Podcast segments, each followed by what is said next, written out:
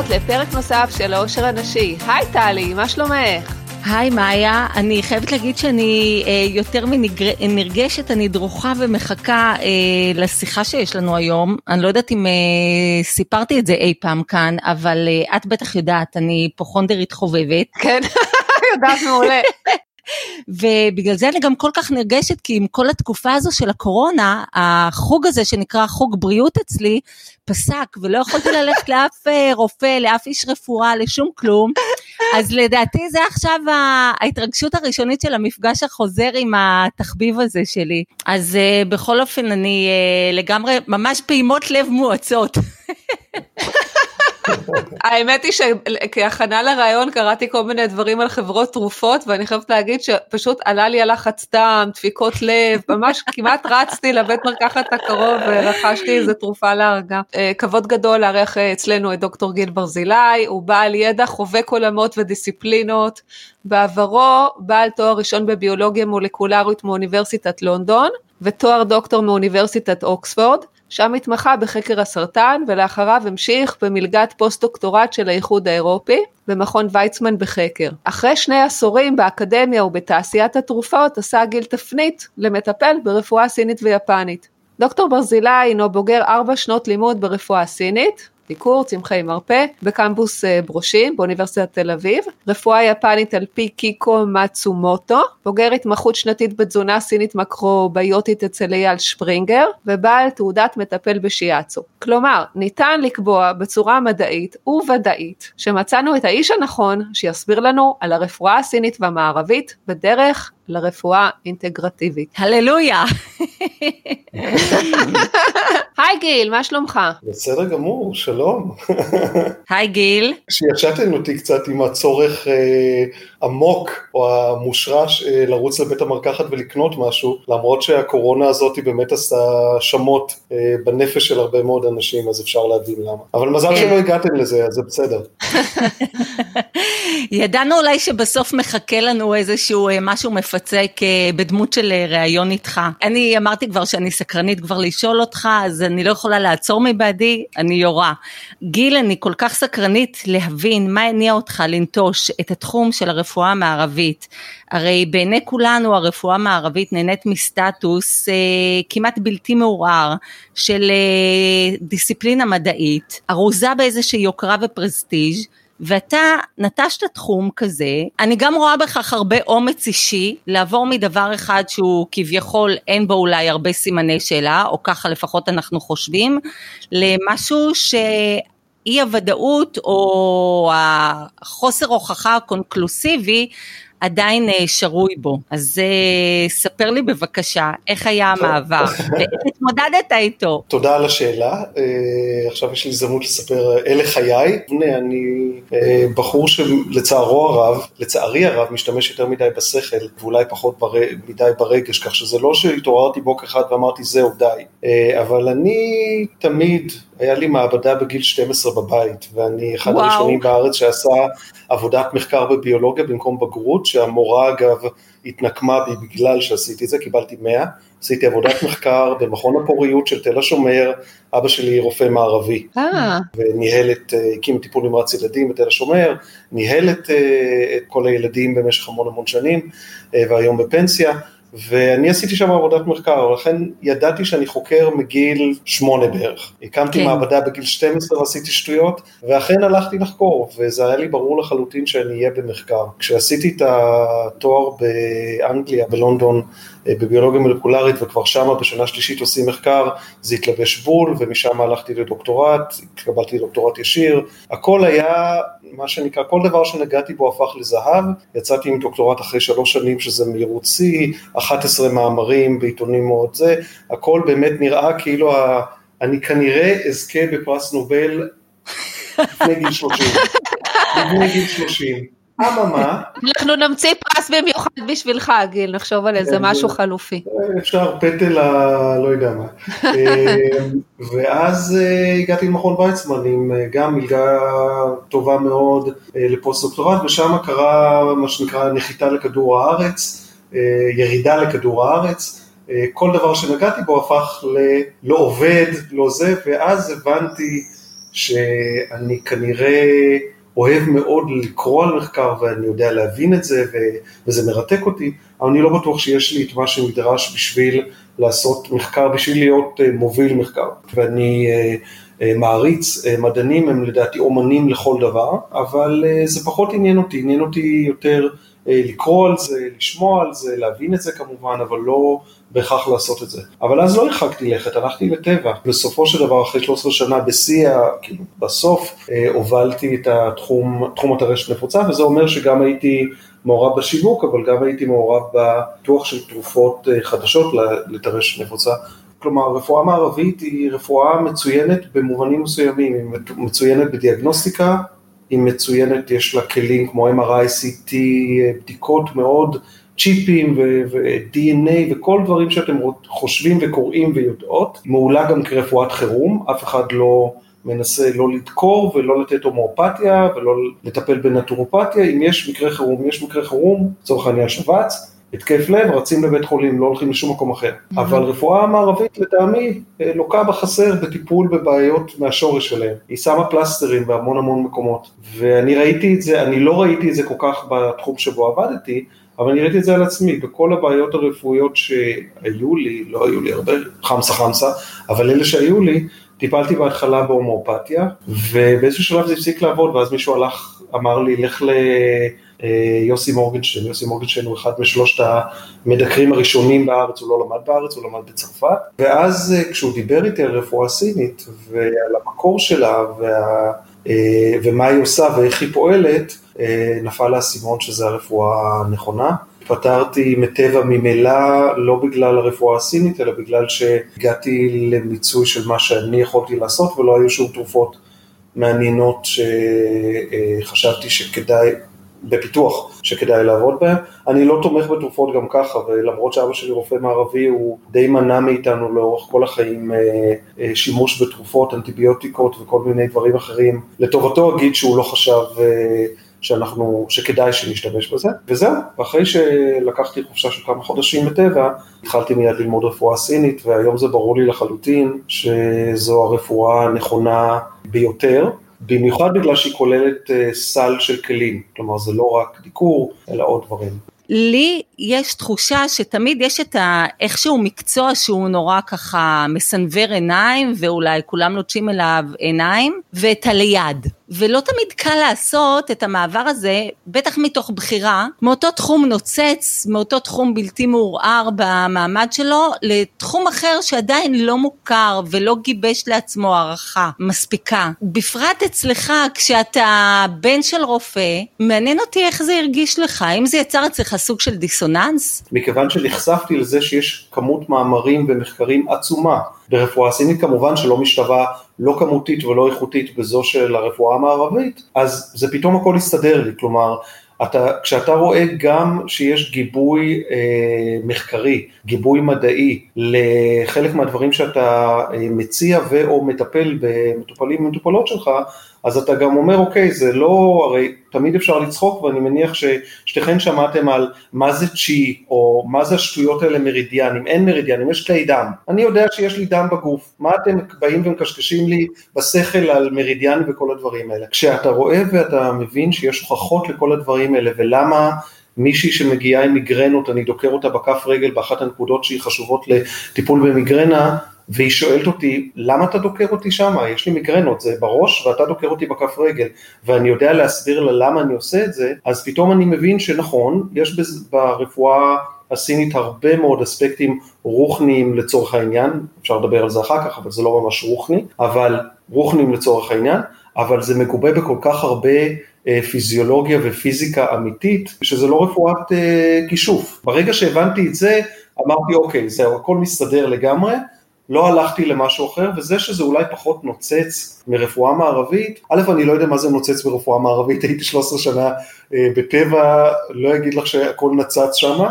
לכן אני רוצה להגיד שזה מאוד מאוד מרשים אותי שבסופו של דבר כל המיתוגים האלה שהעולם שלנו מייצר סביב דברים שאנחנו אפילו לא יודעים אותם לאשורם, אה, נטיית הלב שלך הלכה אחרי משהו שבאמת אה, האמנת בו. אני חושבת שחלק ממה שלפעמים אה, קצת מרתיע אנשים מהרפואה הסינית זה שהמינוחים הם לא מונחים בלטינית לא מובנת, אלא הם כל מיני מילים שקשה להתחבר אליהם, כמו צ'י, כמו מרידיאנים, יסוד, איך זה נקרא, מתכת, נכון? כן, אלמנטים, כן, כן. לפני כמה שנים הרגשתי ממש לא טוב, והלכתי לרופאת משפחה שלי, שהיא מקסימה, והיא עשתה לה בדיקות דם, קבלה בדיקת דם, יש שם שתי כוכביות של אה, TSH, משהו כזה, נכון? Okay. בקיצור, עם uh, הטווח הנורמה זה יהוד, אחת הייתה בחדרה ואחת הייתה בגדרה. היא אמרה לי, תשמעי, אין מה לעשות, את uh, הזדקנת, חלק מהגוף uh, מתקלקל, והנה יש לי פה תרופה מצוינת, את טרוקסין, מלא אנשים לוקחים את זה, זה מתקן את uh, תת פעילות של בלוטת התריס. אני רק אסביר שנטילה של טרוקסין במשך למעלה משנה יכולה לנוון את בלוטת התריס, ואז יש תלות בתרופה לכל החיים. כלומר, הרופא הרופאה הנחמדה, באמת נחמדה, כמעט הפכה אותי לנכה לכל החיים, בחסות אה, חברות התרופות. בקיצור, אמרתי לה לא תודה, והלכתי למרפא בתזונה ורפואה סינית בשם אייל שפרינגר. עכשיו, כשבאתי אליו הוא התחיל להסביר לי, אבל זה היה לי כל כך מוזר המושגים, אמרתי לו, אני לא רוצה שתסביר לי כלום, כי יש לנו כזה קצת אנטי בילט אין לכל מיני מונחים שלא נשמעים לנו מספיק מדעיים, כלומר אם כל המונחים של הרפואה הסינית אולי היו אה, בצורה של לטינית לא מובנת, אולי זה היה מרגיע חלק מהאנשים. בקיצור, אחרי שלושה חודשים של טיפול, מה שהוא נתן לי, השתי הכוכביות התייצבו בנורמה כמו חיילים. אה, זה היה ממש מדהים. כן. ו... אני מאוד שמח בשבילך, וזה נשמע לי מאוד מאוד הגיוני, וגם ניצלת באמת במובן העיקרי, שלא באת אליו אה, חמש שנים אחרי שהשתמשת באטוקסין, כי כבר בלוטת הטריס שלך הייתה במקום אחר לחלוטין. כן. המחשבה שלנו על אה, רפואה סינית היא גם סוג של אלטרנטיבה למקום שבו נכשלה הרפואה המערבית, מה בעצם עושות חברות התרופות? הן לא רואות לנגד עיניהן את ה... אולי ההחלמה המושלמת של הפציינט, אלא הן רואות בו לקוח שבוי, מקור להנבת רווחים באופן מתמשך. אני אגרום לך להתמכר. כן, ומי השליחים שלהם? זה הרופאים. הרופאים אומרים שוב ושוב באוזני המטופלים שלהם שהמחלה שלהם אה, לא ניתנת לריפוי והם צריכים להשתעבד את תעשיית התרופות למשך כל החיים שלהם. עכשיו אני לא, אין לי, אני לא בהכרח מפנה אצבע מאשימה לרופאים, יכול להיות שהרופאים עצמם לא מודעים מספיק. אני הולכת שלב אחד אחורה למחולל הרוע הזה,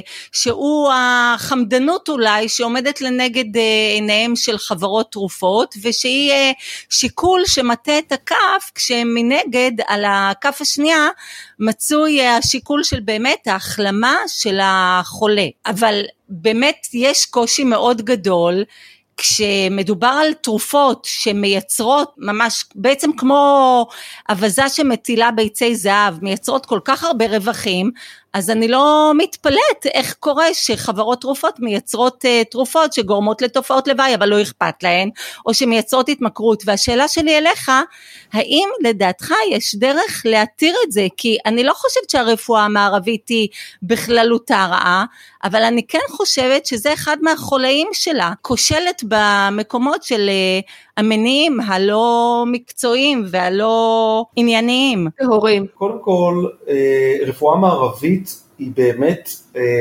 הדרך היחידה כביכול, מה שנקרא, לטפל בעולם המערבי. אם אנחנו מסתכלים על אסיה, אני מסתכל על סין, הונג קונג, טיוואן, יפאן, קוריאה, אלה מדינות שבהן הרפואה האסייתית המזרחית, ויכולה להיות יפנית, סינית, קוריאנית אגב, שרפואה אחרת פעם, אה, מושרשת גם לצד הרפואה המערבית, וזה לא להגיד שהם לא משתמשים ברפואה מערבית ועוד איך הם משתמשים ברפואה מערבית, אבל יש בתי חולים ויש אינטגרציה כמעט מוחלטת. שמה זה ברור לחלוטין, אגב, מרמת הרופא והמחלקות, וכנ"ל גם לגבי אה, אה, בני אדם רגילים, כאילו משפחה, שבה יודעים למשל על כל מיני אה, חליטות למיניהם שכדאי לשתות אותם, או אוכלים למיניהם שכדאי לאכול על פי העונות, מאכלים למיניהם שאפשר, אה, שכדאי לאכול לפי העונות, מכיוון שהם מבינים את המהות של הרפואה המזרחית לצורך העניין. בעולם המערבי אנחנו באמת שבויים של חברות התרופות. עכשיו,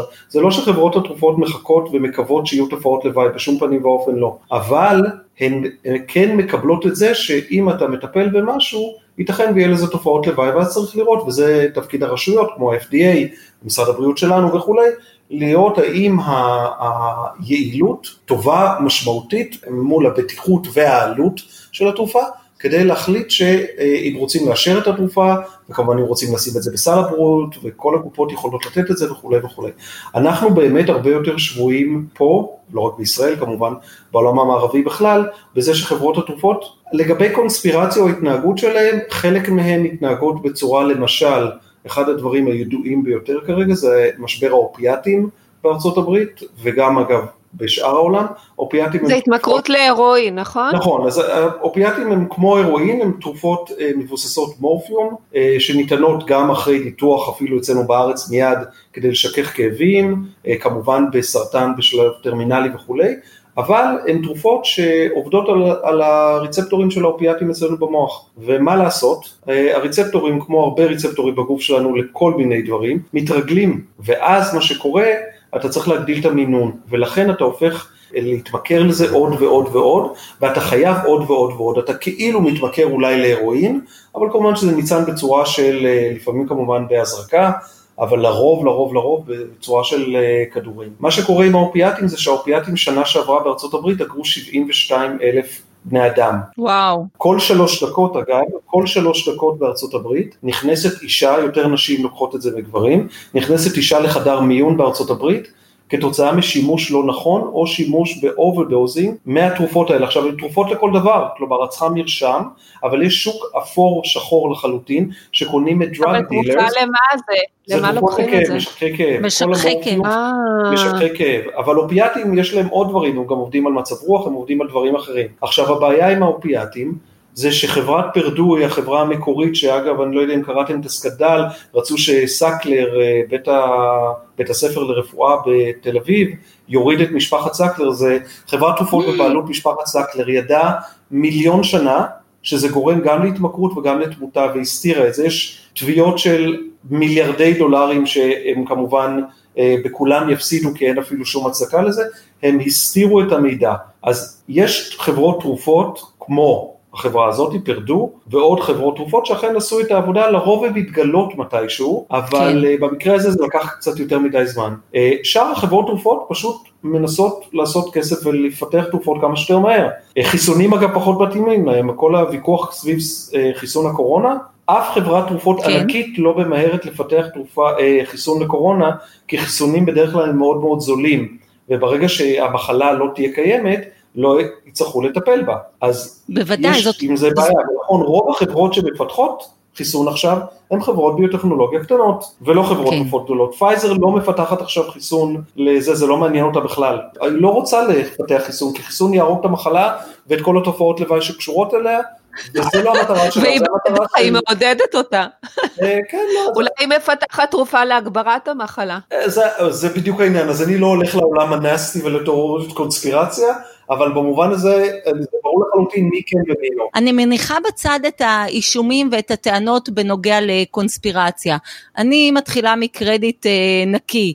בוא נניח שבאמת אין פה שום קונספירציה, אבל יש פה לפעמים אה, מהלכים שנעשים בשם האינטרס הכלכלי. האם אפשר לנתק את זה, לדעתך? זה לא יכול להיות ללא אינטרס כללי, כי אני חייב לציין למשל חברת טבע כשפיתחה את הקופקסון עלה חצי כן. ביליון דולר לפתח את הקופקסון. אז צריך להבין כן. שכשחברה מנסה, אה, ואני לא מדבר כרגע בעלי מניות, לא בעלי מניות, יש לה, צריך להיות לה איזושהי סיבה כלכלית בשביל לפתח את התרופה, כי זה לא שארגון הבריאות העולמי מפתח תרופה, אין לו כסף, אין לנו דרך לנתק יש לנו דרך להראות שיש עוד רפואות שיכולות לחיות לצד הרפואה המערבית, וזה מה שקורה לשמחתנו המאוד רבה גם בארץ, וגם במקומות מסוימים בעולם, לא, אגב בהרבה מדינות זה לא קורה, אבל יש מדינות שבהן קורה, אנחנו דווקא אחת המדינות המובילות באינטגרציה של רפואה סינית, כי גם הרפואה המערבית, כולל רופאים עצמם, ולא כולם, לא כולם יהיו חכמים או ידענים מספיק בשביל להפנות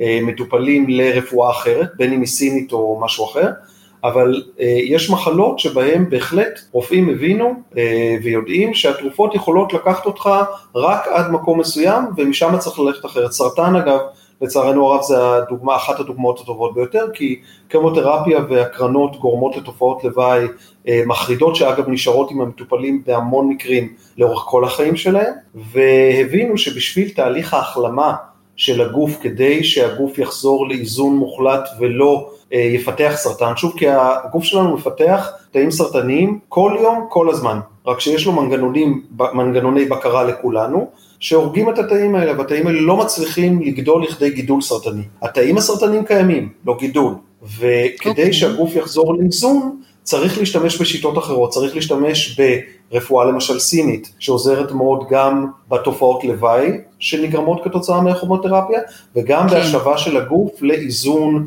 בין אם אתם לוקחים אה, אה, פורמולות צמחים סיניות, או בין אם אתם עושים דיקור, או בין אם אתם עושים טאי צ'י וצ'יגונג. טאי צ'י וצ'יגונג עוזרים מאוד לגוף לחזור לאיזון מוחלט, כך שלא תפגשו את הסרטן שוב, כן, כן. טלי תרשמי, אנחנו מתחילות. יש על זה מחקרים מאוד מאוד זה לא איזה... טאי צ'י וצ'יקונג אה, יותר מיוגה, אתה חושב? טוב, אני לא יודע, אני לא ראיתי מספיק מחקרים על יוגה, אני יודע שיוגה היא, בריאה, יוגה באה מעולם, קשורה יותר לעולם ההודי והאיורוודי, ולא לא קשורה לסיני בכלל, טאי צ'י וצ'יקונג. צ'יגונג זה היה, בוא נגיד ככה, מחטים הגיעו הרבה אחרי... רגע, אה, צ'יגונג זה מה שמכנים בשפת העם צ'יקונג, כאילו עם קוף לדעתי. צ'יגונג הוא צ'יגונג, זה אותו דבר. באנגלית כותבים את זה כצ'יגונג ולא צ'יקונג. אה. זה מה שאנחנו רואים בחמש בבוקר אה, בפארקים בסין. כן, זה מקסים, זה מקסים. כן, מומלץ, מומלץ לכולם. טאי צ'י או צ'יקונג, יש לך איזה המלצה, אני מדברת כרגע מסקרנותי הפרטית, לטאי צ'י או צ'יקונג, אם להתמקד במשהו מסוים? טאי צ'י זה אומנות לחימה שמבוססת על צ'יגונג, צ'יגונג היה המקור, צ'יגונג היה בכלל המקור גם לרפואה סינית, המחטים הגיעו הרבה אחרי, קודם הגיע צ'יגונג, שהבין את כל העניין של תנועה ונשימה. אנחנו בכלל בעולם היום, מקור להרבה מאוד מהמחלות שאנחנו חולים בהן, יושבים יותר מדי, יושבים מול המחשב, יושבים, יושבים ועוד יושבים. ישבת.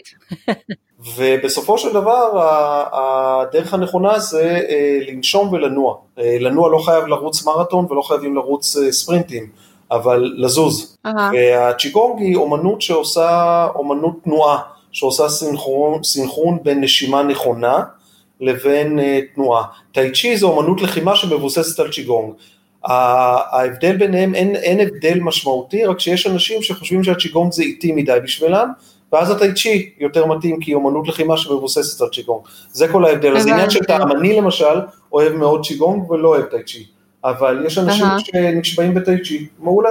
אם דיברנו על איזון, אז גם uh, סביב uh, גיל המעבר, ממה שהוגדר לפי הרפואה הסינית, אני מבינה שחלק גדול מהתסמינים נובע מחוסר של uh, חוסרים מסוימים ובעצם שיבוש באיזון. אתה יכול לספר לנו על הדרכים שהרפואה הסינית מציעה כדי לטפל בתסמינים, להקל עליהם, אולי גם הצ'יגונג ביניהם? כן, קודם כל גיל המעבר הוא, הוא הוא תהליך טבעי שקורה לנשים, ואגב בצורה מסוימת גם קורה לגברים, אבל בעיקר לנשים כמובן, והוא תהליך טבעי, אנחנו מתבגרים, זה נורא לא נחמד לנו, אני לא מדבר, נורא לא נחמד לכן, לנשים בכלל, אבל... אני לא, נחמד דווקא.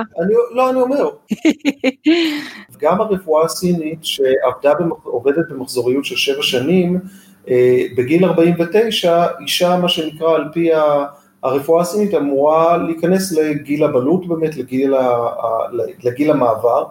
אוי, זה ביטוי נורא, אני, אני, מפק... אני לא יכולה פשוט לחיות איתו. זה מילה מחרידה. גיל הבלות, פויה. את תורידי כן, אותה בעריכה, כן, אני לא יכולה לא, ל... אני גם לא מבין, לא, זה צריך להאשים את בן יהודה. כאילו, מי חשב... לא, לא, אז אנחנו, אנחנו לא נשתמש בה. מעולה. למה לא להגיד אפילו אה, גיל הריקבון עוד מעט אחרי הבלוט? בדיוק. אז אנחנו אה, נשאר זה... בגיל המעבר.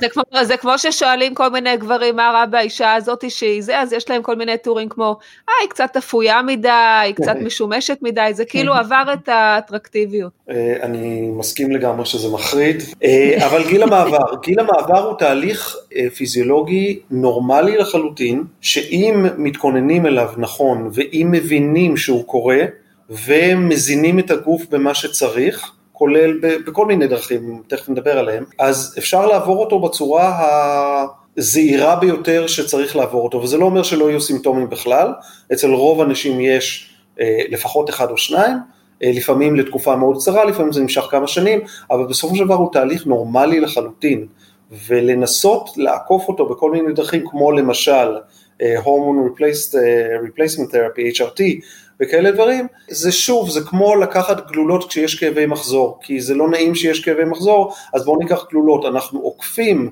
את מה שהגוף שלנו מודיע לנו, כי לא נעים לנו, לא בא לנו. רפואה מערבית אומרת, אם יש uh, תסמין, אנחנו צריכים לחסל אותו מיד ועכשיו. למי שיש חום, זה רע, אני לא מדבר על קורונה, זה רע נורא, צריך להוריד את החום מיד. אם יש לכם נזלת, חייבים לייבש אותה מיד, כי זה גרוע שיש לכם נזלת. אה, אם יש לכם אה, תסמונת אלרגית, אנחנו מיד חייבים לקחת היסטמין, אנטי היסטמין, כי אסור שהאף שלכם ינזל והעיניים, אה, זה רפואה הפכית, רפואה שאומרת אם יש לנו 100 אנחנו צריכים מיד להוריד את זה לאפס. כמובן שאגב אם יש חיידקים חייבים לחסל את כולם באנטיביוטיקה. רפואה סינית אומרת ממש לא. אם יש לנו סימפטומים מסוימים, זה, זה נורות אזהרה שהגוף שלנו מודיע לנו שקרו כל מיני דברים. חום בגוף, וגם רופא מתחיל וגם רופא מתקדם יודע את זה, עד 38 בערך, ו-38 וחצי גם, זה תהליך... גם באיקאה יודעים את זה דרך אגב. גם באיקאה יודעים לגמרי. זה תהליך טבעי בגוף שלנו, שאומר שהגוף שלנו נכנס עכשיו לאיזשהו שלב של מלחמה ומנסה להיפטר באיזושהי צורה מחיידק או וירוס או לא משנה מה, והוא עושה את זה על ידי זה שהוא שולח כל מיני אה, חומרים בגוף שלנו, אה, ציטוקינים וכולי, שמתמודדים עם המחלה, ולבן אדם הממוצע, הגוף יודע טוב מאוד מה לעשות את זה, רק מה לעשות, זה לוקח טיפה זמן, לפעמים זה לוקח יומיים ואי אפשר ללכת לעבודה, אה, אי אפשר לבשל לילדים, אי אפשר לשחק איתם, אי אפשר לצאת לרוץ, נורא מבאס, בייחוד בעולם שבו אנחנו חיים, אבל זה תהליך טבעי. ומה שהרפואה הסינית אומרת זה לא אה, להוריד את הכל, כמובן שאם זה מגיע ל-40 חום אף אחד לא משחק, או 39 אף אחד לא משחק, אלא לנסות ולחיות עם זה. כנ"ל לגבי נזלת, אם יש נזלת, זה אומר שיש לך משהו בגוף מייצר את ההפרשות האלה כל הזמן. בדרך כלל על פי הרפואה הסינית זה הטחול, הטחול הסיני והריאות, וזה אומר שיש ייצור מוגבר של זה. אז הדרך שלנו להתמודד עם זה זה לבדוק למה האיברים האלה חלשים, ואולי מסיבה שהריאות לא התפתחו נכון, או שהייתה אנטיביוטיקה בילדות במשך המון המון שנים שהחלישה את הקיבה, כאילו את מערכת הטחול, וכתוצאה מזה מייצר הרבה מאוד לך כל הזמן, והמטרה היא לא לייבש, אלא המטרה היא לחזק את האיברים כך שהם יהיו מאוזנים, וכתוצאה מזה זה יופסק. זה טיפול שורש לבעיה.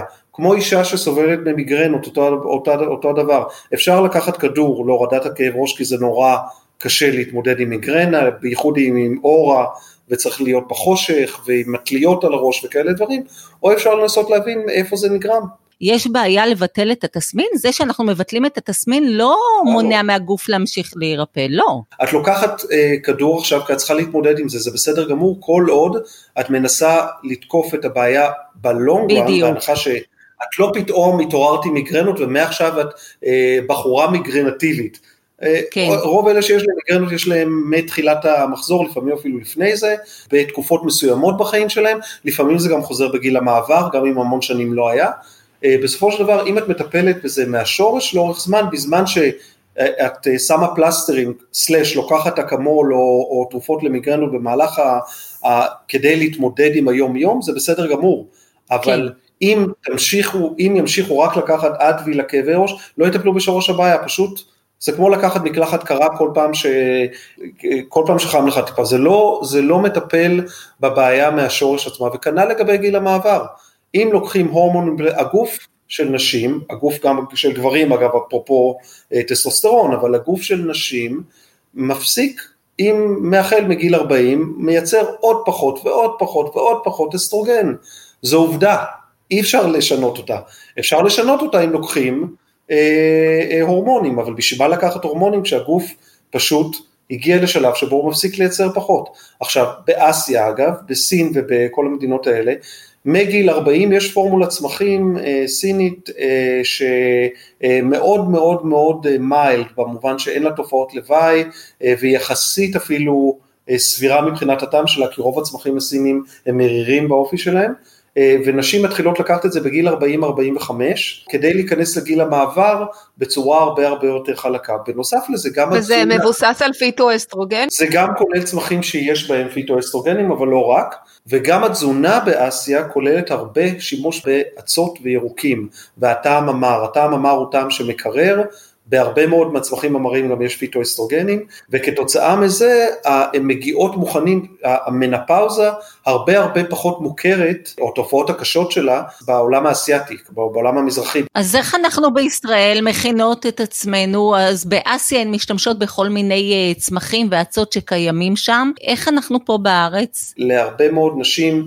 כשכבר מתחיל משהו להשתבש, הרבה מאוד פעמים יש דברים מאוד דומיננטיים מעבר לשיבוש של המחזור שהוא לא בעייתי במובנים מסוימים, אבל יש איזשהו משהו שפתאום הכאבי ראש חוזרים, פתאום הגלי חום, ברוב המקרים 75% עד 80% מהאנשים בגיל המעבר חוות איזושהי בעיה עם גלי חום שיכולה כמובן להגיע לרטיבות מוחלטת בלילה וכולי, אבל, אה, אבל הרבה פעמים זה יכול להיות רק גלים, אחד או שניים, שעוברים ולא מצריכים איזשהו טיפול מסוים. ברגע שאנחנו יודעים מה, מה הסימפטום הדומיננטי, אנחנו יכולים להתחיל להתכונן לזה. עכשיו, יש גם בארץ וגם מטופלות שמגיעות אה, אה, אליי.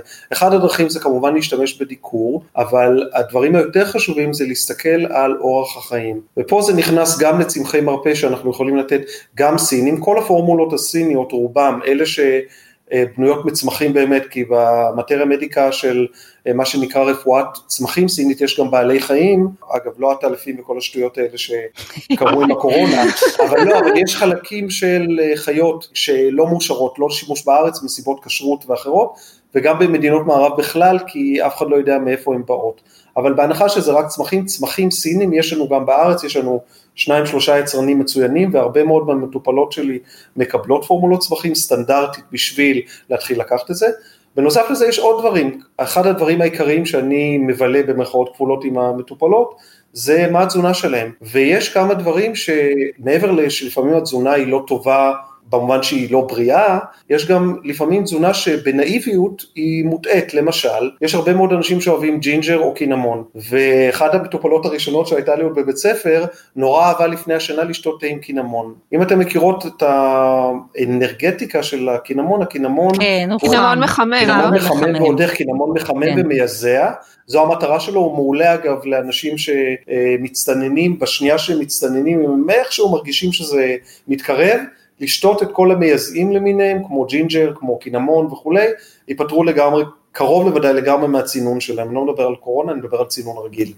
אבל אה, קינמון הוא מייזע עכשיו, בנאיביותה, היא שתתה לחלוטין כי היא נורא אוהבת את הטעם של קינמון, תה קינמון בריא, אבל גם לא תה קינמון, עם מקל קינמון אמיתי, אורגני, כדת וכדין, אבל יופי. מה, זו תזונה לא נכונה. כן. ואחד הדברים שצריך לבדוק מיד עם המטופלות, ובכלל נכון לגבי כל הטיפול במחלות, זה מה הם אוכלים, מה הם אוהבים לאכול, והאם הם אוכלים תזונה שמתאימה להם. עכשיו, כל מה שקורה בגיל המעבר זה סוג של, אה, על פי הרפואה הסינית, זה לרוב חוסר של לין, חוסר של נוזלים, כן. הרבה מאוד מהתסמונות שנשים סובלות מהם זה יובש, גם יובש בעור, אה, יובש בגרון, יובש וגינלי כמו שאמרנו אה, וכולי, ואז אחד הדברים זה קודם כל לוודא ששותות, ששותות מספיק.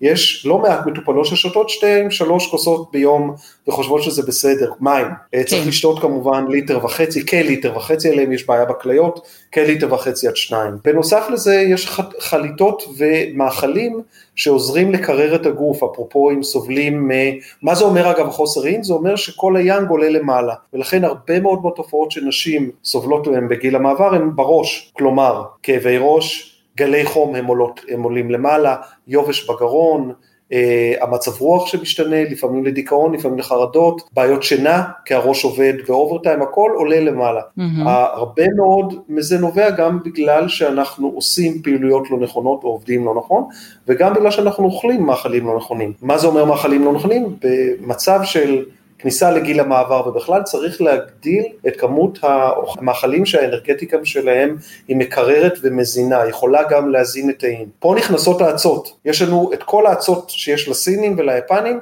יש לנו גם בארץ. תלכו למזרח מערב, תקנו את האצות, וואקמה... מה, ספירולינה? ספירולינה למשל? ספירולינה היא אחת מהן, אבל ספירולינה היא דווקא נחשבת הצעה מערבית לצורך העניין, אבל uh, וואקמה היא אותה הצעה שאתם, אם אתם אוכלות uh, מרק עוד אודון, או uh, המרקים היפנים, הרבה פעמים אתם תראו על זה שיש uh, אצות על זה, זה אצות הוואקמה. אצת הוואקמה נחשבת הצעה נשית. היא טובה מאוד לכל אישה בכלל ולכל אישה בגיל המעבר. עכשיו מה עושים עם מצות ווקאמה? אפשר אה, להכין סלטים עם מצות ווקאמה, אפשר להכניס את זה למרקים, יש לזה טעם נפלא. אה, יש נדמה לי איזה מתכון או שניים באתר שלי, אבל בלי שום קשר, פשוט תחפשו בגוגל, יש מיליון מתכונים שאפשר לעשות עם ווקאמה. כל האצות הן טובות לנשים בכלל, ואגב לרוב האנשים, חוץ מהאנשים שסובלים over אה, פעילות של בלוטת התריס, כי אז יש יותר מדי יוד וזה דווקא בעייתי. אבל לרוב האנשים זה בסדר גמור ואפילו בריא. חוץ מנורי, דווקא האצה של סושי שכולם אוהבים, היא האצה פשוטה לחלוטין שאין בה כמעט ערך בריאותי אמיתי. זה לא שרע לקחת אותה. זה מאוד עצוב לשמוע, לא, מאוד לא, מצער אותי לשמוע. זה לא שרע לקחת אותה, אבל היא לא תיתן את מה שאצות אחרות ייתנו. בנוסף לזה יש עוד הרבה מאכלים מקררים ובריאים ומזינים שיכולים להזין את האין. מלפפונים, כל העלים הירוקים למיניהם, תרד, קייל, מנגולד, אה, סלק שהוא גם בונה דם, הוא, יש בו קצת סוכר, אז אנשים סכרתיים זה כמובן לא טוב. אבל סלק זה אדום. סלק הוא אדום, נכון, אבל בלי שום קשר, אני נכנס לחוסר אין וחוסר דם, זה דברים דומים ברפואה סינית, אז אני לא נכנס לפירוט כי אני לא רוצה לבלבל עוד יותר. אה, אחד הדברים שהם נורא נורא חשובים לנשים בגיל המעבר זה קטניות. אה, כל הקטניות, וצריך לטפל בהן לפני זה, כי הן כמובן גורמות לגזים ולפעמים אה, לכל מיני רעשים במערכת עיכול. כל הקטניות כולל סויה כמובן, מש, ו- וכל השאר, אפילו חומוס וכולי, כולם שהויות למיניהם, כולם מזינות את האין, כולם עוזרות גם אגב בניקוי הכליות ומערכת השתן שיש לדלקות חוזרות אה, בשלפוחית השתן גם חוזרות בגיל המעבר הרבה מאוד פעמים בגלל הצטברות של חום במערכת. צריך לקרר את הגוף ולנקז אותו. והדרך לעשות את זה זה על ידי שימוש בקטניות, אה, שימוש בכל הירוקים שאמרתי לכם, סויה כמובן שהיא טובה על כל צורותיה, כולל טופו וכולי, אה, סום סום מאוד מאוד בריא, בייחוד סום סום שחור, לעשות מזה תבלין, יש גומז. לצורך העניין אה, גם טחינה בריאה? טחינה גם בריאה לגמרי, סום סום גם, סום סום שחור, כך שיש הרבה מאוד דברים, וחליטות, חליטות שיכולות מאוד לעזור לאישה בגיל המעבר, תה ירוק זה אחד מהטובים. האישה היחידה שלא יכולה לשתות תה ירוק זה נשים שסובלות משדופות ומאוד מאוד יבשות, עם אור מאוד יבש ומתקלף, מכיוון שתה ירוק גם מקרר וגם מנקז, אבל גם מייבש. תה ירוק אגב שהתכוונתי זה לא תה ירוק של ויסוצקי, התכוונתי לתה ירוק אה, אמיתי, אה, סיני, טיוואני, יפני, יש כל מיני חנויות אה, תה מאוד אה, מפונפנות. אה, בכל הארץ וגם באניס ובכל הרשתות הבריאות אה, יש תה ירוק יותר איכותי מתה ויסוצקי, עם כל הכבוד לויסוצקי. אבל עוד חליטות שיכולות לעזור זה כמובן עם גוג'י בריז, גוג'י ברי מזין את האין, עוזר טוב מאוד לעיניים. חרצית, ממשפחת הסביונים, יש שם לצמח הזה, קוראים לו ג'וחווה, באנגלית מאוד מאוד טוב, פשוט לשתות את זה וזה טעים גם. למון אה, גראס גם מקרר, למון גראס אמיתי כמובן, אה, מקרר גם, נאנה אפילו מקררת. יש הרבה מאוד חליטות שאפשר לשחק איתן, כלומר אפשר לשתות יום אחד את זה ויום אחד את זה. המטרה היא בעיקר לוודא ששותים ולוודא ששותים דברים שבעצם הם מזינים ויכולים גם לעזור זה כמו לקחת תרופה, רק לקחת תרופה הרבה יותר אה, נכונה, כי אתן בעצם עוזרות לאזן את הגוף שלנו ולהזין אותו במה שהוא צריך. פטריות אגב, גם שכחתי את כל עולם הפטריות וגם פטריות מרפא בנטילה של כמוסות. אני לוקחת אה, קורדיספס כל בוקר דרך אגב. קורדיספס מעולה, קורדיספס מאוד מאוד מחזק את היאנג. הדבר היחיד זה לא לקחת קורדיספס זה בדרך כלל בלילה, כי הוא מאיר, מכיוון שהוא מחזק מאוד את היאנג. זה האנרגיה שלנו. לא, לא, לוקחת את זה בבוקר במקום קפה. אני ממש רציתי לשאול על אה, סוכר, בשר, חלב, קפה. אוקיי, סוכר, בשר, חלב וקפה. אף אחד מהם הוא לא יותר מדי טוב לנו בכלל. עזבו כרגע גיל המעבר, אה, בכלל. טעם המתוק הוא אחד מחמשת הטעמים הקיימים באוכל בכלל, וגם בתזונה אה, אה, סינית, אה, אבל הוא טעם תומך שזה המתוק הנכון. המתוק הנכון אומר שאם אנחנו אוכלים אה, פפאיה, זה המתוק הנכון. אם אנחנו אוכלים דלעת אה, או דלורית, או דלת הרמונים וכולי, זה המתוק הנכון. כלומר זה... וואי, פפאיה זה מעולה. כן, פפאיה אגב זה מעולה גם בגלל שיש שם אנזים מעולה, הפפאין, אבל זה בלי שום קשר. המתוק הנכון אומר שאם אנחנו אוכלים פירות במינון, נכון? אם היינו אוכלים כל דבר במינון, לא היה קורה לנו שום דבר רע. הבעיה שלנו זה שאנחנו היום, אני לא יודע אם אתם יודעות את הסטטיסטיקה, אבל נכון ללפני תחילת העשור האחרון, אנחנו צורכים בממוצע 80 קילו סוכר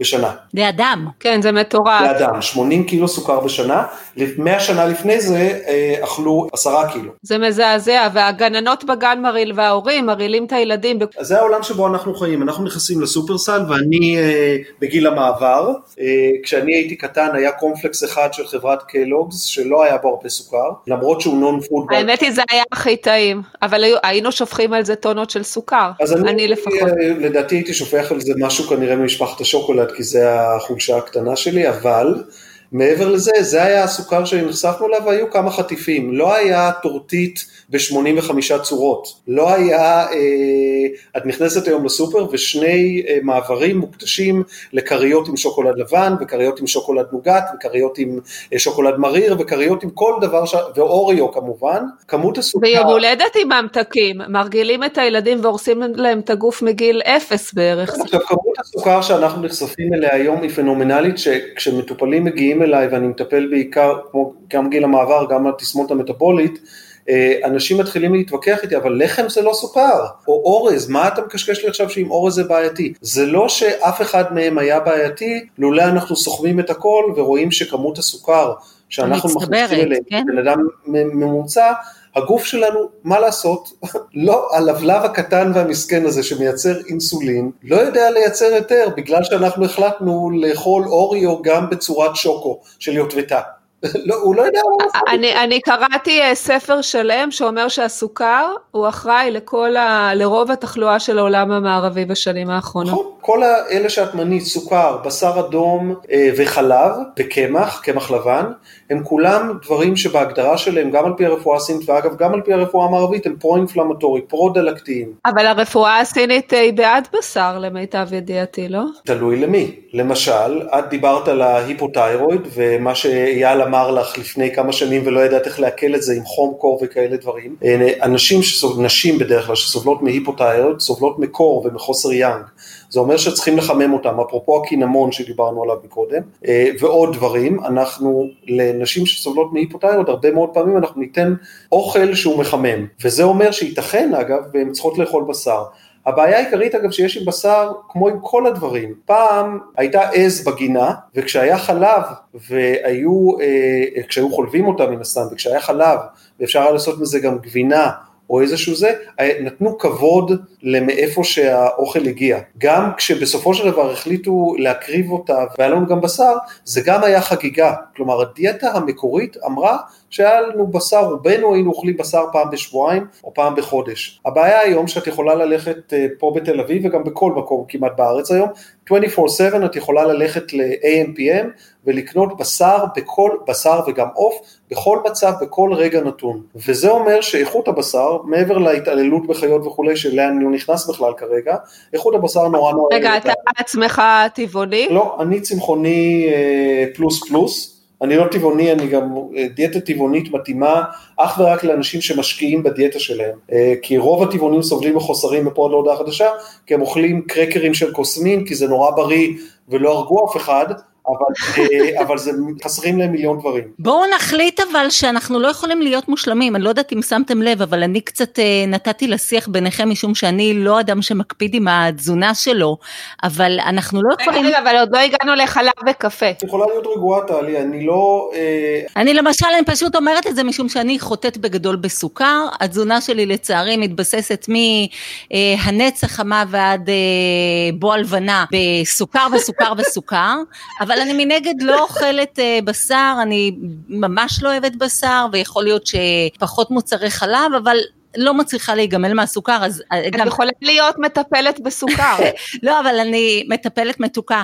אבל מעניין אותי כן לדעת, בין כל החולאים האלה שמאיה ציינה, סוכר, בשר, חלב וקפה, בוא תגיד לי לפחות, תרגיע אותי שהסוכר הוא לא החולי הקשה מביניהם. הכי הכי גרוע. החולי, הסוכר הוא הגרוע מכולם מבחינת יא, הכמות, שוב, אוקיי. הכל תלוי, אם למשל אנחנו עכשיו מתחילים להיכנס לעונת הפירות, אה, אנחנו, כשאנחנו יוצאים מהחורף, אני לא מדבר אגב על זה שיש לנו פירות 365 יום בשנה כי הם מיובאים, אני מדבר על פירות שגדלים עכשיו בעונה.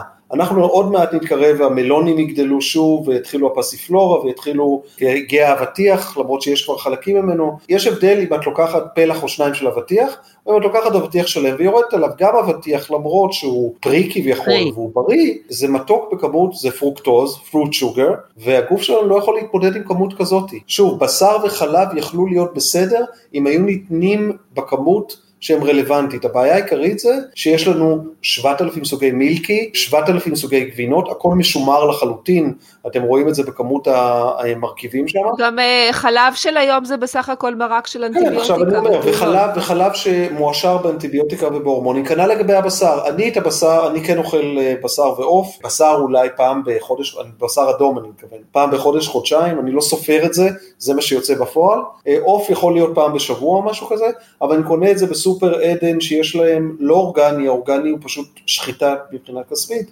אבל אני קונה אותו בלי הורמונים ובלי אנטיביוטיקה, זה קיים אצלם אה, משקים שקיימים ברמת הגולן, בהנחה שהם לא משקרים כמובן, אבל אני מניח שזה נבדק, זה פשוט אה, עוף ללא הורמונים וללא אנטיביוטיקה, שזה המינימום שבמינימום, כלומר אם אוכלים בשר או עוף או לא משנה מה, לאכול דברים שהם ללא הורמונים וללא אנטיביוטיקה, כנ"ל לגבי דגים. ואם חלב, אז חלב עיזים אה, עדיף מאשר חלב אה, פרה, אבל גם הוא אה, נושא איתו בעיות? יש- לצערנו, בגלל שהחוק בישראל מ- מ- אה, מכריח את המחלבות לפסטר דברים ושיהיו הכל הכל סטרילי, אז האיכויות של החלב, היא נורא נורא, האיכות של החלב היא נורא נורא נמוכה. כך שאי אפשר לבנות על זה כאיזשהו source למשהו שהוא יהיה, למקור שיהיה מאוד בריא עבורך. אני לא בעד איסורים על כלום. אה, קפאין, אה, על פי הרפואה הסינית, הוא בעל אופי מחמם ומייבש. ולכן הוא קצת פחות מתאים אגב לאנשים בגיל המעבר, הכל עניין של מינון שוב, כוס אחת או שניים ביום של קפה איכותי אגב, אני לא מתייחס לא לנס קפה ולא ל Taster's Choice, כי אין אפילו גרם של, יש בערך גרם של קפה בתרכובת הזאת שקוראים לה נס קפה. תריחו את זה, זה מריח כמו מלח, זה אפילו לא נראה כמו קפה. אבל אם אנחנו נכון, זה דוחה, זה קפה דוחה. אבל אם אנחנו מדברים על קפה איכותי, קפה אחד ביום, לרוב האנשים, יהיה בסדר גמור, שניים ביום. הבעיה היא שהרבה פעמים זה בא עם אה, חצי אה, כוס אה, חלב על זה, ואיזה כפית או שניים של סוכר, ופה מתחיל הכל להתקלקל. אבל כוס קפה ביום, לרוב האנשים הממוצע, זה קרוב לוודאי יהיה בסדר. אז אין שום בעיה עם זה, זה הכל עניין של מינון, אבל כשהגיעה אליי אה, אחת המטופלות הראשונות, עוד פעם, היה לי אה, גל של מנפאוזות. המטופלות הראשונות הייתה מורה, באיזה דחיפות? רגע, בוא תספר לנו באיזה דחיפות ונרשום לך מרשם. גל של מנפאוזות, והיא שותה שמונה כוסות, היא מורה, שותה שמונה כוסות קפה ביום. אין, את יודעת, אין פה משא ומתן. צריכה להוריד, כן. אה, בוא נתחיל לדבר. ולהתפטר מהעבודה הנוראית. אה, אם אני עוד לא הגעתי לגיל המעבר, אבל אני יודעת שהוא אוטוטו צפוי לי, כבר כדאי לי להתחיל להתאים את התזונה, כבר כדאי לי להתחיל לבוא לדיקור, כבר כדאי לי להתחיל אה, לנקוט בכל השיטות שמציעה הרפואה הסינית, או רק מרגע שאני ארגיש את התסמינים? אני חושב שבגדול כדאי להתחיל, השאלה היא מה המינונים, כלומר לבחון את התזונה שלך ולשתות חליטות שהן בריאות, חליטות מבחינתי זה כאילו את לוקחת תרופה כל יום, או לשקול לקחת צמחי מרפא, שבשביל זה את צריכה להגיע כמובן לביקור אחד, כי את לא יכולה לקנות צמחי מרפא ב- אה, בלי שמישהו יבחן אותך, אבל אה, לקחת צמחי מרפא ו- ואחרי זה פשוט להמשיך לקחת אותם כמזינים אה, כדי להקל על המעבר בגיל המעבר, וזה לא מצריך אה, אה, טיפול אה, ביקור שבועי, זה בדרך כלל אולי פעם בשלושה חודשים פשוט כדי להתייחס לעונות, כי אנחנו גם לא יכולים להימנע מזה שבעונות שונות אנחנו אוכלים דברים, אז גם אם נכון. נורא מזין לאישה בגיל המעבר לא לאכול דברים יבשים, מכיוון שסובלים יותר מיובש, לא לאכול טוסטים, לא לאכול ברבקיו, לא לאכול פרחיות, אלא לאכול דברים מזינים אה, ונוזליים. צריך להתייחס לזה שבעונה שלנו, אה, בקיץ ב-35 מעלות, אף אחת לא תאכל מרק, אה, לא יודע מה, זה חם, לא רוצים, אז, אז צריך להתאים את התזונה גם לעונות, אבל uh, בשביל זה אפשר לבקר גם את המטפל או את המטפלת שלך פעם בשלושה חודשים, לא צריך לעשות uh, משהו uh, זה, אבל זה שווה, שווה לעשות uh, בדיקה כדי לראות איפה, איפה את עומדת ואיפה כל אישה עומדת לפני, לעשות התאמות שלא מצריכות ביקורים חוזרים. ואם רוצים גם לתחזק את זה בעזרת דיקור גם אז אפשר כמובן, וברגע שמתחילים התסמינים ורואים גם מי מהתסמינים יותר דומיננטיים, כי זה לא שאישה פתאום יש לה הכל ובאותו חוזק, אז אנחנו אז מנתבים את הטיפולי דיקור כדי לעזור בתסמינים מסוימים. שהם יותר דומיננטיים. כשאני מתעוררת בבוקר אני עם איזושהי תחושת uh, מלאות ולא בהכרח בגלל מה שאכלתי uh, ערב uh, קודם לכן, אבל אין לי צורך, הרעב שלי מתפתח רק סביב uh, 11, אז אמנם אומרים תאכלי, אבל מצד שני זה אומר שאני בעצם מסגלת את הגוף שלי uh, למשהו שהוא לא טבעי לו. אם אני אתחיל להאכיל אותו בכל בוקר ארוחה גדולה, הוא באמת יתרגל לזה ויצרוך בבוקר ארוחה גדולה. אבל אם אני מתעוררת עם תחושת מלאות בלי צורך לאכול, והרעב שלי מגיע רק סביב 11-12. לאכול כמו מלך זה לאכול את הדברים הנכונים שיזינו את הגוף שלך במה שהוא צריך. את יכולה לאכול דייסה קטנה עם אה, קצת גוג'י בריז עליה, או זירי פישטן, או אני סתם אמציא עכשיו, כי אני לא... כן, אוקיי. התכוונת שהארוחה היא לא, it's not a festive, כאילו אנחנו לא... זה בכלל לא, זה בכלל לא אמור להיות. זה לא ברמת הכמות ולא ברמת, כן, זה... נכון, וזה מה שחשוב, כלומר לאכול את הדברים, כשאנחנו מתעוררים בבוקר על פי הרפואה הסינית, אחרי צום, וגם הרמב"ם, הגוף התנקה והתרוקן, בהנחה שהשינה הייתה נכונה גם, טובה, ועכשיו אנחנו צריכים לתת לו משהו כדי שהוא יוכל לייצר ממנו את, ה, את האנרגיה, ימלא את הבטריה כדי שנוכל לעשות את כל הדברים שתכננו לעשות במהלך היום. והמטרה היא לאכול אוכל שהוא מזין.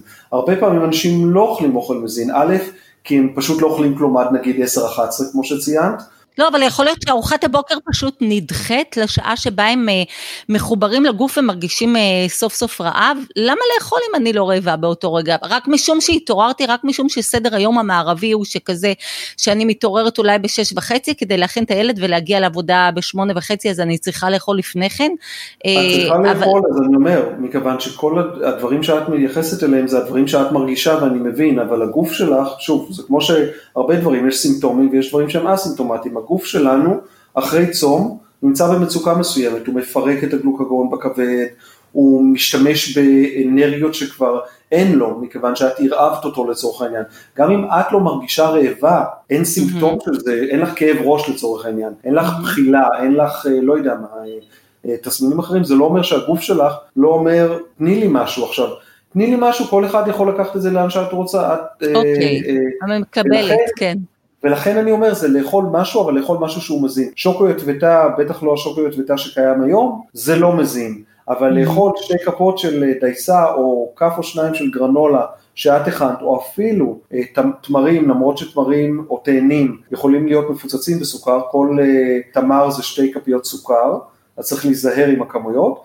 זה לפחות משהו שנותן לגוף שלך ואת אומרת אוקיי אני אדבר איתך אחר כך עם ארוחת בוקר אבל רק כך שיהיה לך משהו לעשות איתו. כן. זה, זה המטרה של הדבר הזה זה לא שעכשיו תכריחי את עצמך להכין. לא אולי לא קצת אה, נפלתי שבי בביטוי הזה תאכל כמו מלך בבוקר כמו נסיך בצהריים וכמו אביון בערב או אני לא יודעת איך סידרתם את זה אבל כן.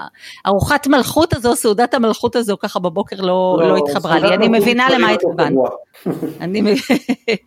גיל יש לי שאלה לשאול אותך אה, לגבי המטופלים שמגיעים אליך, עד כמה הכרחי בטיפולים שהם יותר אה, קשורים בדיקור ופחות בתזונה, הכרחי שיהיה להם הלך רוח כזה שמניח אמונה בטיפול, עד כמה זה הכרחי? ואם נתקלת במטופלים שמגיעים ומביעים באופן אה, קונסיסטנטי חוסר אמון, האם קרה שבעטת אותם בסוף אה, מחוץ למרפאה משום שהם אה, מטופלים מאתגרים או מעצבנים. עכשיו במאמר מוסגר אני אגיד שאני מהסוג המטופל המעצבן, שניסיתי כמה פעמים אה, טיפולי דיקור, ותמיד עניין אותי תוך כדי הטיפול עדיין לשאול ולחפש את הקשר הסיבתי ואיך זה יוכח, והרגשתי שזה משרה אווירה מאוד לא נעימה, ולא, מבלי שום כוונה לטעון משהו שהוא לא נכון או, או משהו פוגע, אבל הסקרנות הייתה כזו שהייתי מגיעה לטיפול ולא משוכנעת בתוצאה שתהיה, והרמתי שאלות.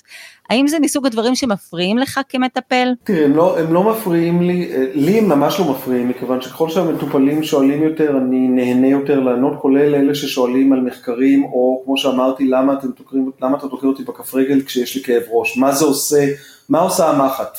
אני נהנה, מ, אני נהנה, נהנה מלהסביר להם את זה, מכיוון שזה מבוסס מחקרית, ואז ברגע שאני אומר להם איך תרופה מסוימת פועלת ואיך המחט הזאת פועלת, אז זה נשמע הגיוני. ואז הם מתחברים לזה יותר טוב. לגבי השאלה ששאלת אם יש כאלה ש... ויש כאלה שמגיעים, רוב המטופלים שלי הם מטופלות, אני חייב להגיד שזה אולי 60 אחוז, 70 אחוז אולי נשים, 30 אחוז. יש קשר לזה בעיניך לעובדה שנשים נוטות להיות יותר אה, רוחניות ופחות זקוקות לאישור המחקרים? נשים הן יותר חכמות, באמת, ממש לדעתי, וזה לא שהן יותר רוחניות, יש יותר רגש ולכן יש יותר יכולת להכיל משהו שהוא לא האפס או המאה הזה, כלומר גם אין ויאנג אגב, זה כל הקונספט של אין ויאנג הוא זה שאין אפס ומאה, זה יש דבר כן. בתוך דבר בתוך דבר, ההבנה הזאת היא לדעתי יותר אינטליגנטית מן הסתם אצל נשים, הן רב-מימדיות אולי, לא, הייתי באמת, אומרת. כן, יותר הוליסטיות. יש לי נשים כולל את נשמעת מטופלת קלאסית שסקפטית, כאילו ש... נודניקית. יאללה, בסדר, אה, אני אנסה וכולי וכולי, אני לא מאמינה בזה בשיט, אבל אני אנסה את זה, אבל זה לא משפיע על המחטים לשמחתנו הרבה. איפה שזה כן יכול להשפיע זה בהסכמה לקחת אה, פטריות מרפא למשל, או חליטות, או אה, תזונה, הרבה אנשים קשה להם מאוד להתחבר. הם כאילו מבינים נגיד שצ'יפס ב-12 בלילה ו-400 גרם המבורגר כנראה לא יעשו להם טוב, אבל הם לא מסוגלים, אה לא? אבל הם לא מסוגלים לאמץ את זה באמת לתובנה אמיתית, לשינוי אה, בדרכי, ה, בדרכי החיים.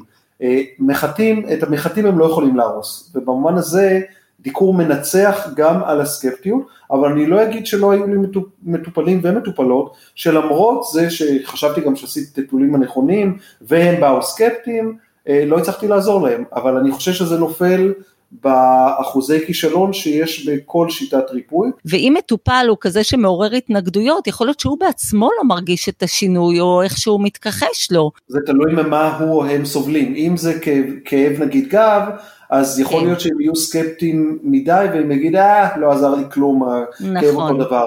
אם זה קשור למשל לחולת קרון שרצה לשירותים שבע פעמים, אם היא רצה פעמיים, היא יודעת טוב מאוד שהיא רצה רק פעמיים, כלומר שהטיפול עזר. כן. נכון, אבל בדברים שהם לא מדידים, נכון, במטרה רפואית שהיא לא מדידה, אז זה קצת קשה, ושהיא נסמכת על ה... רק על התחושה הסובייקטיבית של המטופל, מאוד קשה יהיה. אבל נכון. נניח, אה, כמו שמדברים אה, על אה, דיקור במטרה לרפא חוסר פריון, אם בסוף הגיע ההיריון, אז זה לא משנה, אז הוא הגיע, האמנת, לא האמנת, הוא הגיע. אבל אם זה דברים שנסמכים על דברים לא מדידים, כמו כאב או חרדה או לחץ, ששוב, קשה למדוד אותם, יכול להיות שזה מתקשר לאופי הבסיסי של אותו מטופל שהוא גם ככה סקפטי וגם אם הוא בעצמו יחוש בהטבה הוא יתקשה לקשר אותה עם הטיפול, או יתקשה בכלל להודות שהוא נמצא בתהליך של אה, הטבה. אבל אולי עוד משהו, כי הרפואה הסינית זה לא כאילו אתה עכשיו לוקח כדור וזהו, ועכשיו לוק... ממשיך אה, לצרוך את כל הרעל המערבי. יש איזו אחריות של המטופל, ואם את לא מיישמת את כל הדברים אה, ש... נניח שהוא מיישם אחת לאחת, מה המשקל שיש להלך הרוח שלו בריפוי, או בהודעה שלו שזה שני דברים שונים. אז זה, זה, זה בעניין, זה תלוי באמת במה מדובר, כי אם מישהו מגיע עם כאב גב, קרוב לוודאי שעם המחטים, בין אם הוא עושה את מה שאני רוצה או לא עושה, אלא אם שוב הולך ומרים משקולות 200 קילו אחרי זה ומתעקש כן. לעשות מה שהוא רוצה, בדרך כלל המחטים יעשו את העבודה שלהם אף על פי. אם כן. זה מישהו שבא לטפל במחלה פנימית, מחלה כרונית, מחלה שהגוף, תהליכים עמוקים קרו בה וגרמו, כמו גיל המעבר, ש... סליחה, זה לא, זה, לא, זה לא מחלה בכלל, אבל זה תהליך פיזיולוגי נורמלי לחלוטין שקורה בגוף. או כמובן כל הדברים שקשורים למחלות פנימיות של עיכול או לחץ דם או סכרת או בעיות אחרות, אז קרוב לוודאי שעם הדיקור, למרות הסקפטיות אני אצליח להגיע איתם לרמת תוצאות מסוימת, אבל אם הם לא עשו את הצעד הנוסף בלאמץ את שאר הדברים, ויש לי מטופלים, בדרך כלל אגב בתהליך טיפולי אני הרבה פעמים נותן חליטה כמעט תמיד בסוף הטיפול הראשון, ואז אני רואה כמה רציני או רצינית המטופלת לגבי שינוי בתזונה אה, אמיתיים שיבואו בטיפולים הבאים, מכיוון שאם יש הרבה אנשים שיגידו לי, אה כן, אה, לא היה לי זמן כל השבוע, לא היה לי כן, זמן. כן, זאת אומרת שהוא לא מחויב לתהליך. אם הוא, לא הלך, אם הוא או היא לא הלכו לקנות תה ירוק במהלך השבוע, ולא מצאו תה ירוק בכל העולם, כן, בכל ישראל, אפילו תה ירוק ויסוצקי, אני, אני כבר רואה שהולכת להיות בעיה בתהליך הפנימי. אם הם באו לכאב גב זה לא נורא מזיז לי, אבל אם הם באו לטפל בסכרת שלהם,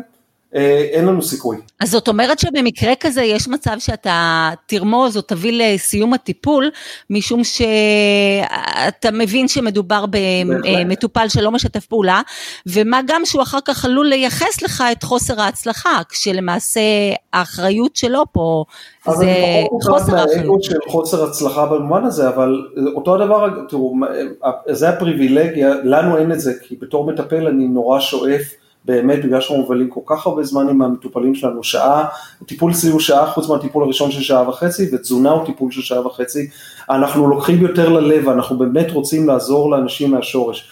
כיף למת... לרופא מערבי אה, שמתמחה בסכרת, שהוא נתן לך את המטפורמין, לקחת את זה, את יכולה לאכול מה שאת רוצה, הוא גם שולח אותך אגב לדיאטטנית שנותנת לך, לך את הרשימת מכולת של כל הדברים שכדאי לך לא לאכול. כן עשית את זה או לא עשית את זה, זה לא נורא מזיז לרופא. הוא לא נמדד בשום פרמטר, הוא נתן לך את המרשם לתרופה שמטפלת בהפרשה מוגברת של האינסולין, או הפרשה, או הגברה של הרגישות של האינסולין, תעשי עם זה מה שאת רוצה. הלכת לטטטנית, ביטלת את הטטטנית ואת לא הולכת אליה, בעיה שלך, זה לא מעניין כן. אותו, זה לא מעניין. אצלנו, אצלנו, אצל הרבה מטפלים שהם אלטרנטיביים לצורך העניין, הטיפול הוא הרבה יותר, כי אנחנו באמת רוצים. לטפל מהשורש ואינטגרטיבי ואנחנו שואפים להצלחה ולריפוי של הבן אדם. הרבה מאוד רופאים מערבים לא עובדים על אוטומט, לא, לא כולם, ממש לא כולם, אבל הרבה מהם כן. הרבה מהם, רב, מעטים מהם כן חוזרים ומדגישים את זה שללא שינוי אורח חיים וללא שינוי תזונתי זה לא ילך. יכול לקחת, יכולים לשים פלסטר כל יום, תתעוררו תשימו פלסטר, סבבה, זה יעבוד כמו שפלסטר עובד, הוא בסוף נופל. אז מי הם האנשים שמתעסקים במחקר של הרפואה הסינית? הם בדרך כלל או מטפלים, אה, המון מחקרים מגיעים מאסיה, מיפן, אה, סין, אה, ממשלת יפן משקיעה 100 מיליון דולר בשנה במחקרים לפורמולות צמחים היפניות שהן טיפה שונות מהסיניות, הסינים משקיעים הרבה, וגם מחקרים שנעשים באירופה, בארצות הברית, באוסטרליה, בדרך כלל זה חוקרים שהרבה פעמים לפעמים אפילו עובדים בבתי חולים, ואז הם נורא רוצים גם להוכיח, וגם מכיוון שיש תקציב לבית חולים, אז הם יכולים אה. איכשהו לעשות מחקר, הרבה פעמים זה מחקרים יותר קטנים מה שקורה במערב לעומת אה, אסיה, אבל זה מה יש. אה, ואני רוצה להוסיף לך, טלי, שאני רואה בזה יופי גדול, שעל הענווה, על הצניעות שמישהו אומר, לפעמים יש דברים שעבדו אלפי שנים, הם עובדים, אני רואה את זה בשטח, אבל אני לא יודע למה, בניגוד לרפואה מערבית שהיא טוענת שהיא יודעת את הכל הלא כל, נכון. מתיימרת אה, ויהירה וזה, ואז היא מוכרת את הנשמה שלה ליצרניות התרופות בדברים שהיא לא בטוחה לקבל. היא לא יכולה להסכים אה, יותר מזה, את צודקת במאה אחוז. אז אה, דוקטור ברזילי היקר וטלי, אני ניסיתי לכתוב חמשיר לכבוד הפרק שלנו. אבל יצא לי פואמה שש שורות במקצב לטיני, אז אה, תתכוננו נפשית, אני מתחילה. מה שלא נחקר על ידי חברות התרופות הוא בוודאי שטויות ולא קיים. כך אומרות לעצמם נשים נאורות ומאביסות את גופן ברעל לבן. מה פתאום אנרגיית שי? זה לא הוכח, זה לא מדעי. את הכל יתקן הרופא בקלות, לבריאות שלי אין לי כלל אחריות. סכרת, לחץ דם, מחלות לב וסרטן, מכבות שרפות, במקום להתרכז במניעתן. מזלזלות בכל הידע העצום שנצבר, מזיקות לעצמן היום ומתעלמות מן המחר. סומכות הן על רופאים בחלוקים לבנים שמזלזלים בתזונה ונצמדים למחקרים, אך לא הכל הם יודעים, הרופאים היהירים, שמתעלמים מדברים שעבדו אלפי שנים. בבקשה, התעוררנה נשים יקרות, ואל תסתמכנה על יצרניות התרופות. אם לא תאכלנה בריא, סופכן להצטער, כי הדרך למחלקה האונקולוגית תתקצר. כמה גרוטסקי וכמה כנראה נכון. מקסים, מקסים, אני לא בטוח שהייתי מסיים במחלקה האונקולוגית, אבל יאללה, בסדר. אז איזה מחלקה? למחלקה הפנימית, פנימית תתקצר. נגיד, אוקיי. פנימית זה כללי, לכי תדעי אם סבלו כן, מ-XYZ, אונקולוגית זה מה נכון, כדרך למחלקה, ה- כן, הפנימית תתקצר. אז אה, תודה רבה תודה גיל. תודה רבה דוקטור. ברזילי. גיל הרבה תודה, היה מעניין ומעשיר. תודה, היה אינטגרטיבי מאוד, אינטגרטיבי ומעניין. שמחתי, היה כיף. אז אה, תודה רבה ושישי. שישי. שישי, איך? שיש שיהיה. עד כאן פרק נוסף של העושר הנשי, ולכל מאזינותינו ביוטיוב, לא לשכוח ללחוץ על כפתור הרשמה למנוי, הנמצא מתחת לסרטון מצד שמאל בצבע אדום. זה אמנם לא ירפא אתכן מכל תחלואיכן, אבל לנו זה יעזור לקדם את הפודקאסט. לחיצה לכפתור לא עולה כסף, לא פותחת טופס ולא מחייבת אתכן לדבר. ונסיים בציטוט מדבריו של המנהיג הדגול מאו צטונג. אישימוטו, סקים קקי, וונטון מצוגן, סלט סצ'ואן, סום טאם, שוי צ'או, גיוזה ודימסם. וגם וואקממה. אכן. אז אה, שיר שיר טלי, שישי מאיה. ונתראה בפרק נוסף של העושר הנשי. ביי. ביי.